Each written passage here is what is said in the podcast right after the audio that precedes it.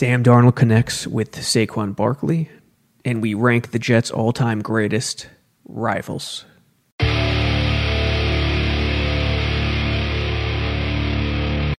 Sam Darnold, Saquon Barkley, forever linked.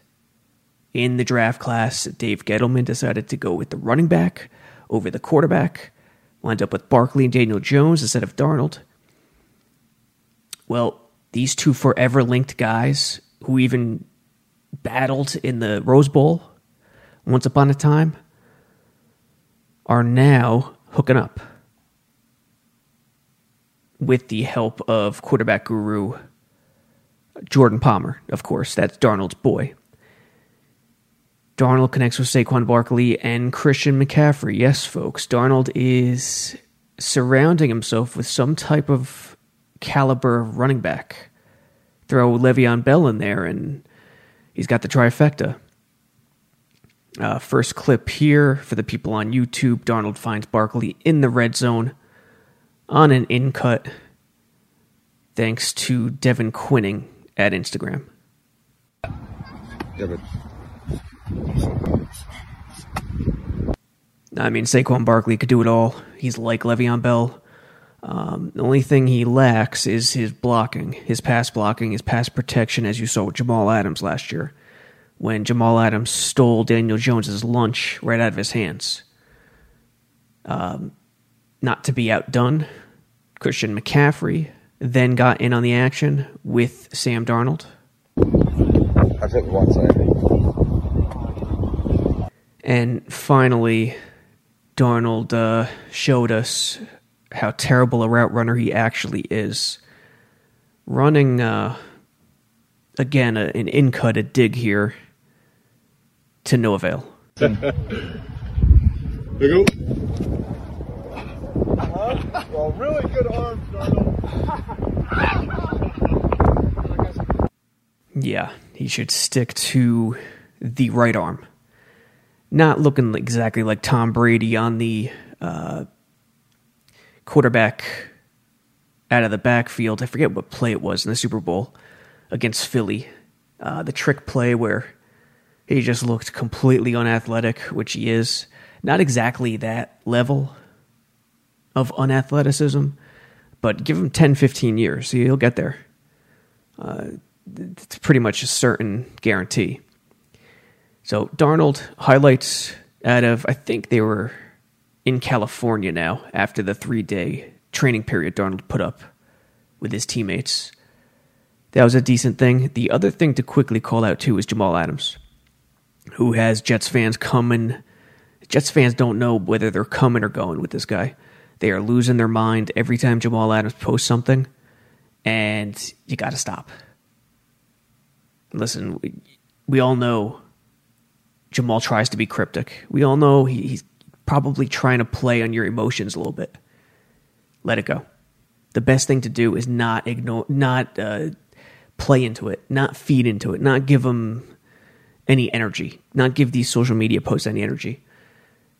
This offseason, unlike the previous two, Jamal hasn't really commented on incoming Jets, free agents, drafts, uh, rookies. Yet it's all Dallas all the time. Uh, the latest example is CeeDee Lamb. Again, for the people on YouTube, quote, Yeah, little bro is about to snap. I know they were both born in Texas. Unless I'm missing something, I think that's the only connection they have. Uh, but it's Jamal, quote, tweeting CeeDee Lamb working out in what looks to be a backyard with a Cowboys helmet and just shorts on. And Jamal, you know, he's touching the nerve. He's touching a nerve with every Cowboys tweet he puts out. And it's gonna it's gonna continue. Um you know, on Instagram he also posted a picture of him in a Jets jersey with the quote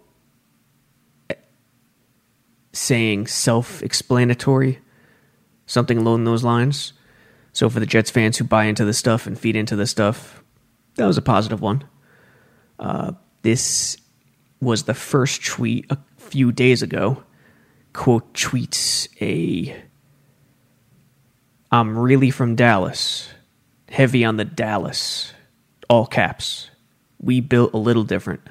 And Jamal Adams quote tweets that with a true story, all caps.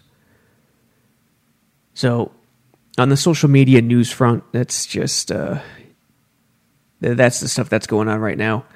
Other than the fact in the real news department, uh, John Mellody, the Jets' longtime trainer since head trainer since 2006, assistant since 1996, has been replaced. He's a consultant now, and 21 Jets hit injured reserve last year. It's a theme that's continued with Adam Gase.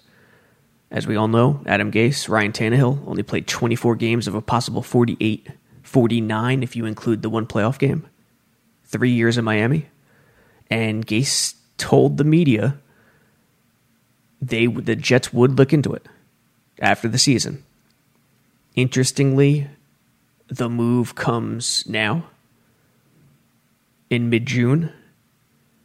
Uh, by all accounts, John Mellody was loved, is loved. He's not he's not leaving the organization. He's still a consultant, but he's out of his spot. Um, I guess the injuries to Mosley, Williamson, Herndon, Enunwa were just a bit too much to keep him around. Rich Cimini first reported this, and Mellody the only response he had was, I'm not going to comment, when a reporter reached him on Tuesday.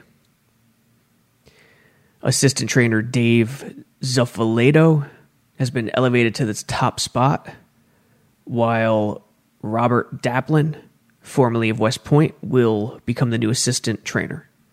And uh, as previously stated, Mellody will be a consultant. So on the news front, that's pretty much all that's happening right now. Um, sports in general, baseball looks like they're they're gonna get back to playing. Thank God. That sport could not have gone on if they didn't play this season. Manfred wanted a face to face with Tony Clark and the Players Association. They got that done, and Jon Heyman tweeted out that it looks like there will be a season.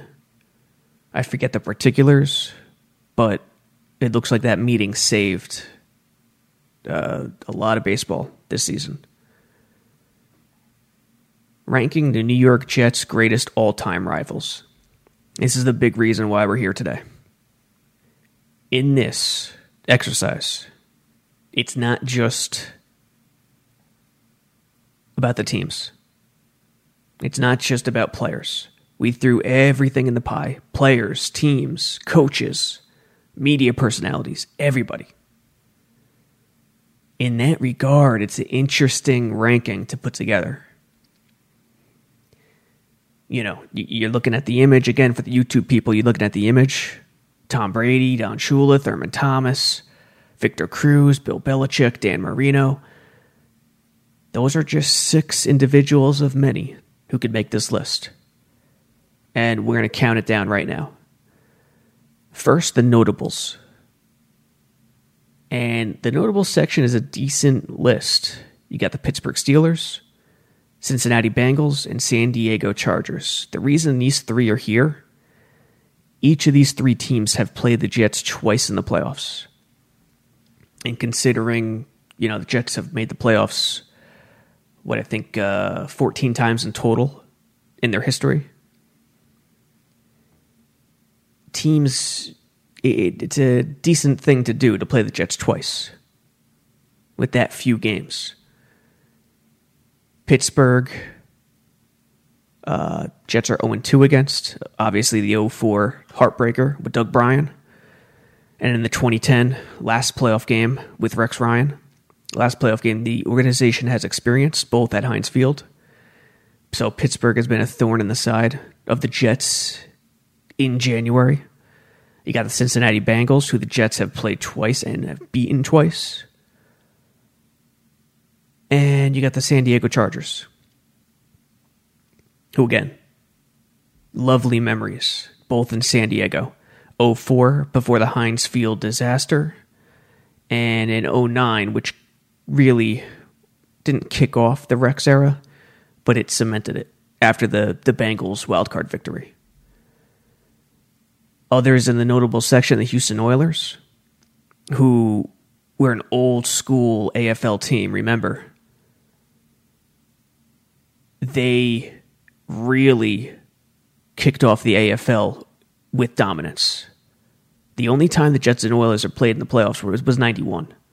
But the Oilers' dominance in the AFL would rank up there and make them the New York Titans' lone rival. Uh, Jets finished second in 1960 in the first AFL season. And then they finished second again, one game behind the Oilers in 1967 when Joe Namath and the team was on the come up. So the Oilers in the AFL was a thorn. They were a rival for the Jets, and they definitely deserve to be in the notable section. Players in the notables, you got Jim Kelly, you got George Blanda, you got Daryle Lamonica, you got Len Dawson, you got Jason Taylor, Rob Gronkowski, Willie Lanier, Willie Brown, Victor Cruz, Bruce Smith, O.J. Simpson. Willie Lanier, remember, for some old school Jets fans, the most heartbreaking loss in their fandom is the 69 AFL semifinals. The Jets lost 13 6. It was 6 3 in favor of Kansas City when the Jets got on the one yard line. First down. Willie Lanier helped stuff the Jets twice on the ground. An incompletion mixed in as well. Jets had to settle for a field goal, tied up at six. But then Len Dawson and the Chiefs marched down the field and score the game winning touchdown 13 6 victory. If not for that game, and that was in Shea Stadium, if not for the Chiefs, the Jets could be two time winning Super Bowl champions in Super Bowl three and Super Bowl four. Instead of the Jets and Chiefs being intertwined as the two AFL teams who really helped create the merger, it could have been all Jets. It could have been Joe Namath. It could have been Jets twice. So remember that. That 69 AFL championship looms large.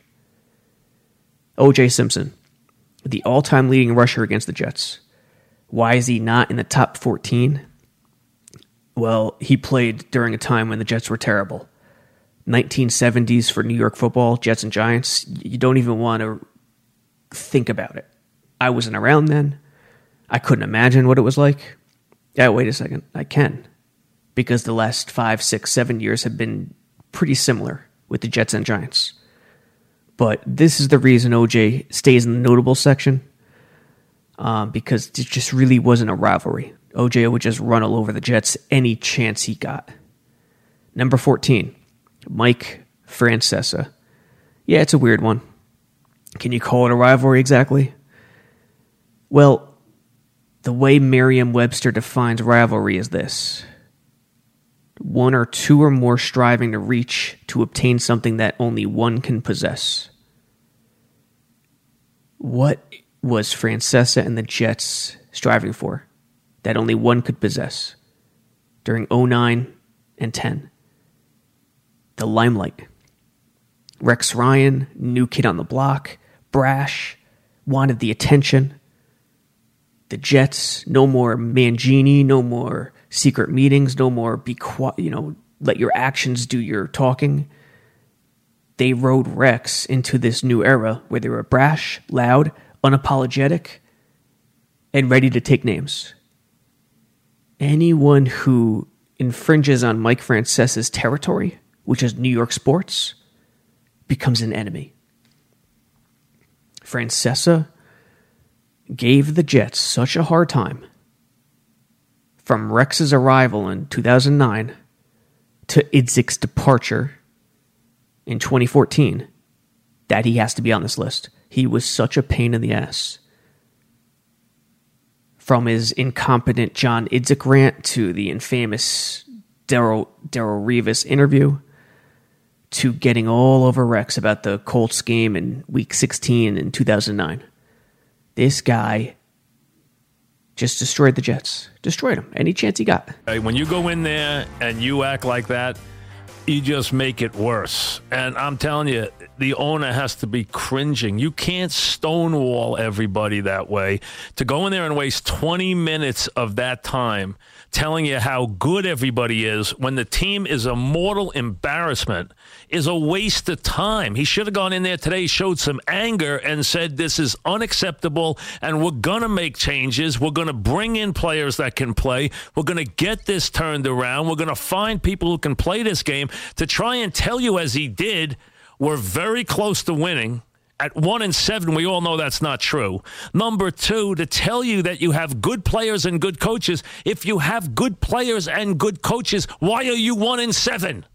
Then he told you every position's the same. If the man doesn't value the quarterback position, he should not be in a position of authority in the National Football League. In the National Football League, positions are not equal. You have to find a quarterback. He basically told you we don't need that. We need to have every player, every position. That's how we win. Then he told you I've won in the past. No, he hasn't. He was in Tampa when they won a championship. He had nothing to do with it. He was in Seattle. He was not ever in a position of authority. The guy's never picked a player before he got here. And you know what?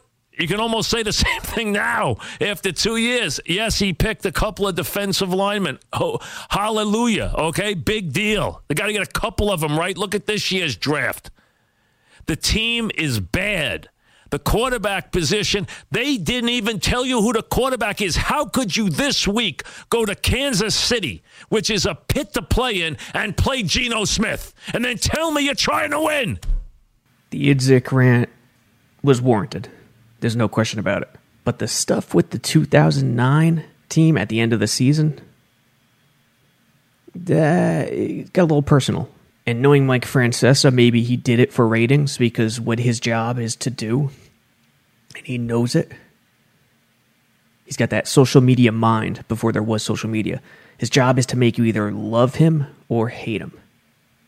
And with Rex Ryan and the Jets, and the Jets fan, he obviously went for the let's make them hate me route.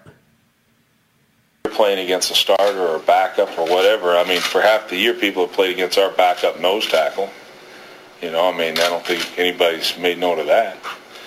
You know, I know this is Peyton Manning or whatever, but he did play three and a half quarters anyway. Oh, stop now. You know what? That's outrageous. You know, that is outrageous. You begged them to take their players out last week.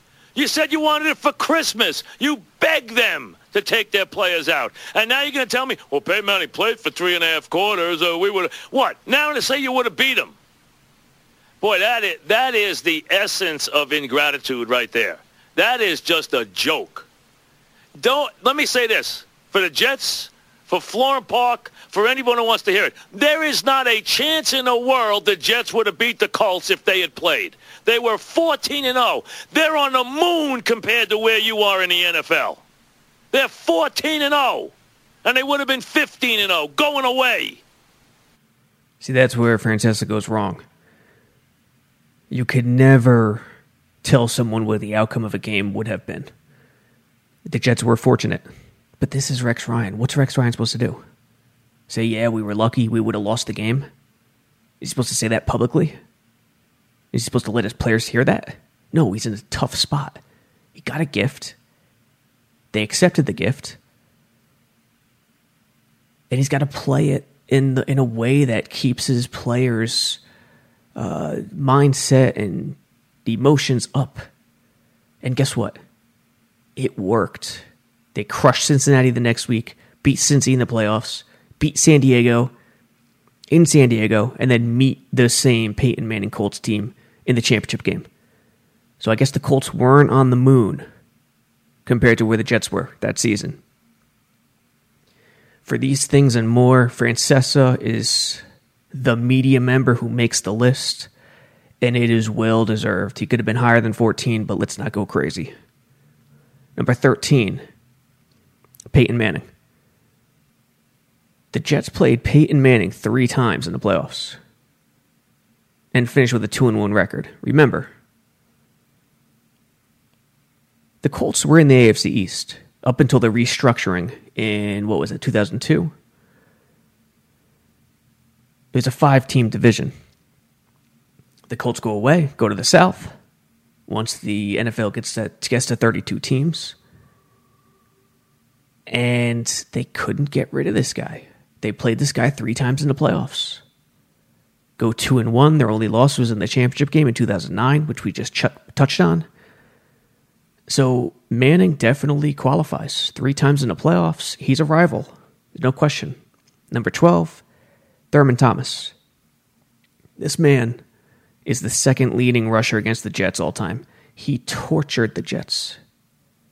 Tortured them. He was so good, and people forget about it. Thurman Thomas, number 12. Number 11, the New York Giants. No, they don't deserve to be higher. When you play a team once every four years, it's just an impossibility. But considering they have been around since 20, 1925, the Jets played in Giant Stadium for all those years, they're still the big brothers and the co tenant of MetLife. They're that lingering team where the rivalry is geographic and not on the field. And still on the field, the Giants and Victor Cruz represent the one play that changed the Jets and the Giants' fortunes, completely reversed them. In 2011, end of the season, near the holidays, the Victor Cruz 99 yard touchdown is that play that sent the Giants to the Super Bowl on the road to the Super Bowl, and the Jets completely uh, depleted and depressed. That was the end. That marked the end. Number 10, Kansas City Chiefs. It's not the most obvious rivalry. So that 69 AFL semifinal looms large, as does the entire AFL rivalry. The Chiefs were probably the Jets' biggest AFL rival. And the Chiefs fan was the most similar to the Jets fan for all these years prior to last year's Super Bowl. The starving fan base, the AFL team who only has one Super Bowl so long ago. Chiefs number 10. Indianapolis Baltimore Colts number 9. Super Bowl 3, of course. Then the Colts moved over to the AFC East, coming from the NFL when the merger happened, coming over with the Steelers and the Browns. And they've played each other in the playoffs a total of four times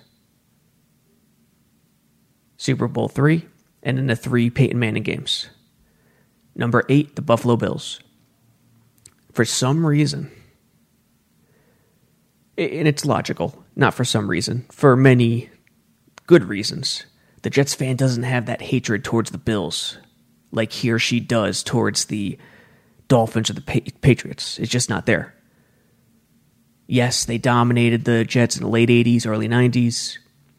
Yep, OJ Simpson ran amok in the 70s, but the hatred just isn't there. You know, Buffalo is not a. It, you like Buffalo. You, you can't hate Buffalo. You can't hate the Buffalo person. Um, so they are a distant third. In terms of the AFC East, they are a distant third, and they come in at number eight. Number seven, the Oakland Raiders. Yes, the Oakland Raiders are ranked ahead of the Buffalo Bills. Why?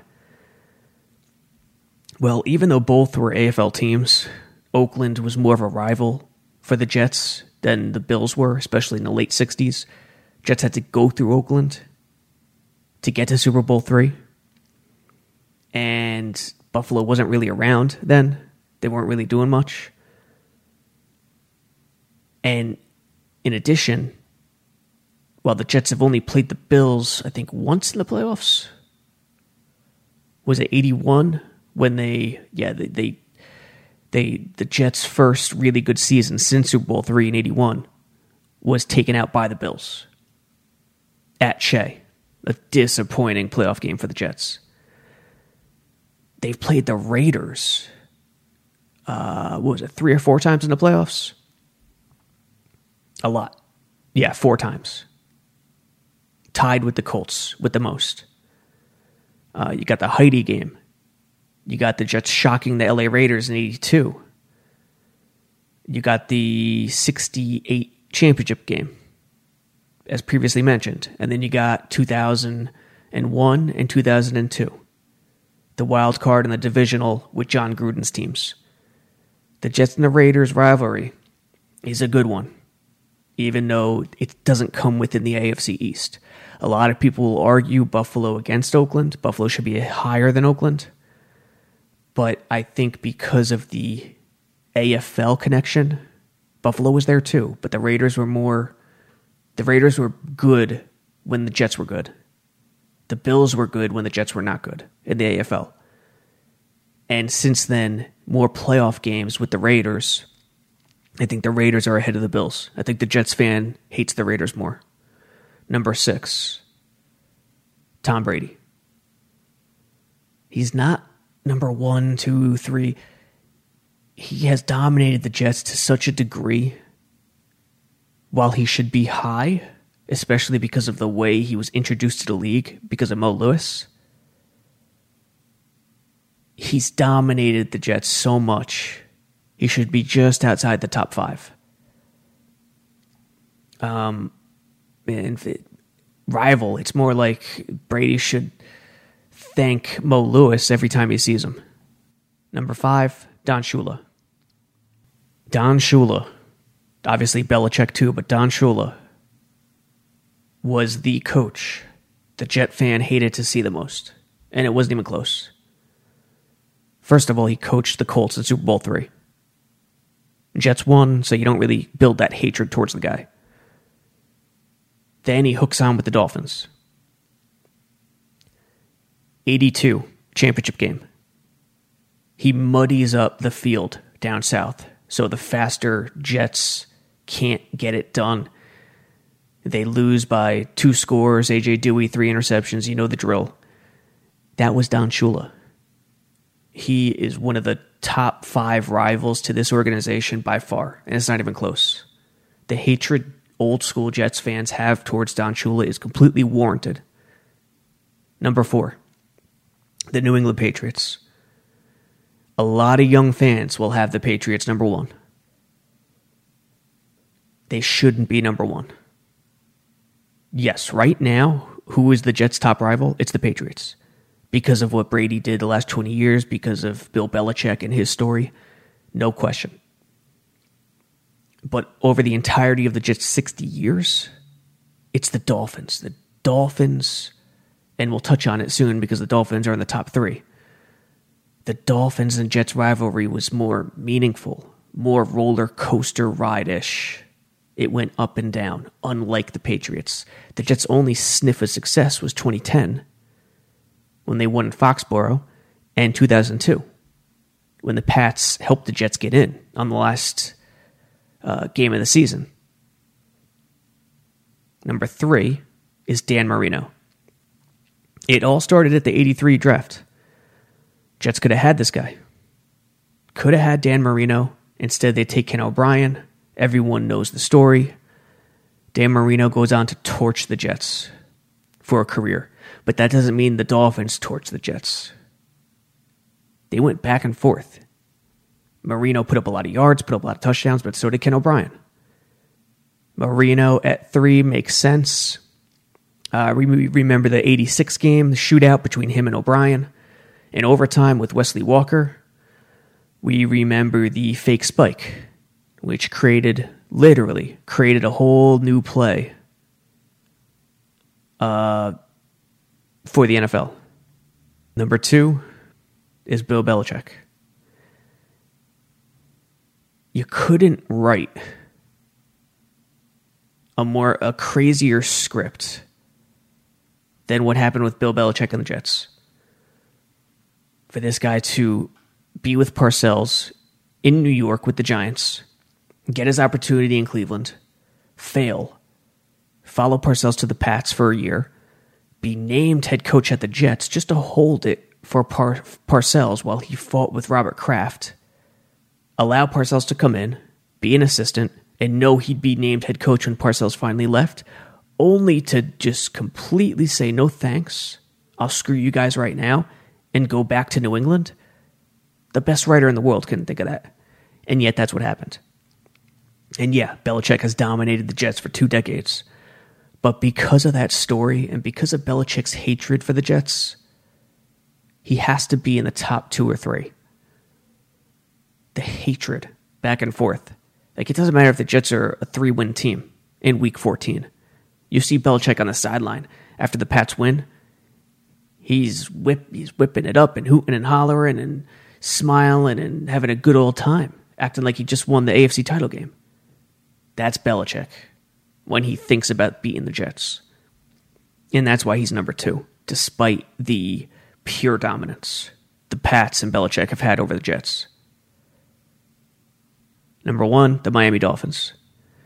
It is the Miami Dolphins, and it's close. The Pats are up there, Belichick's up there, but the Miami Dolphins is still number one.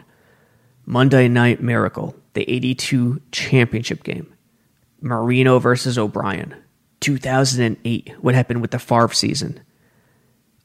Marino and O'Brien in the 83 draft. This rivalry has had it all since the early 80s. And it truly is a rivalry, unlike the Pats, in which the teams go back and forth.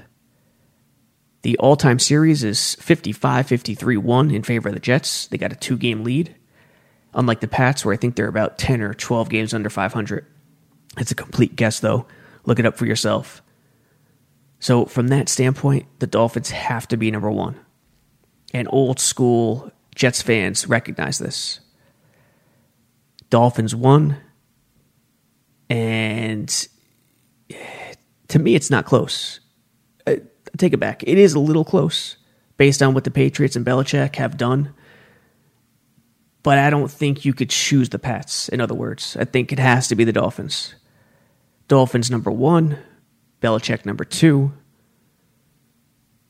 Marino three, the Pats four, Don Shula five, Tom Brady six, Oakland Raiders seven, Buffalo Bills eight, the Colts nine, uh, the Chiefs ten, the Giants eleven, Thurman Thomas twelve.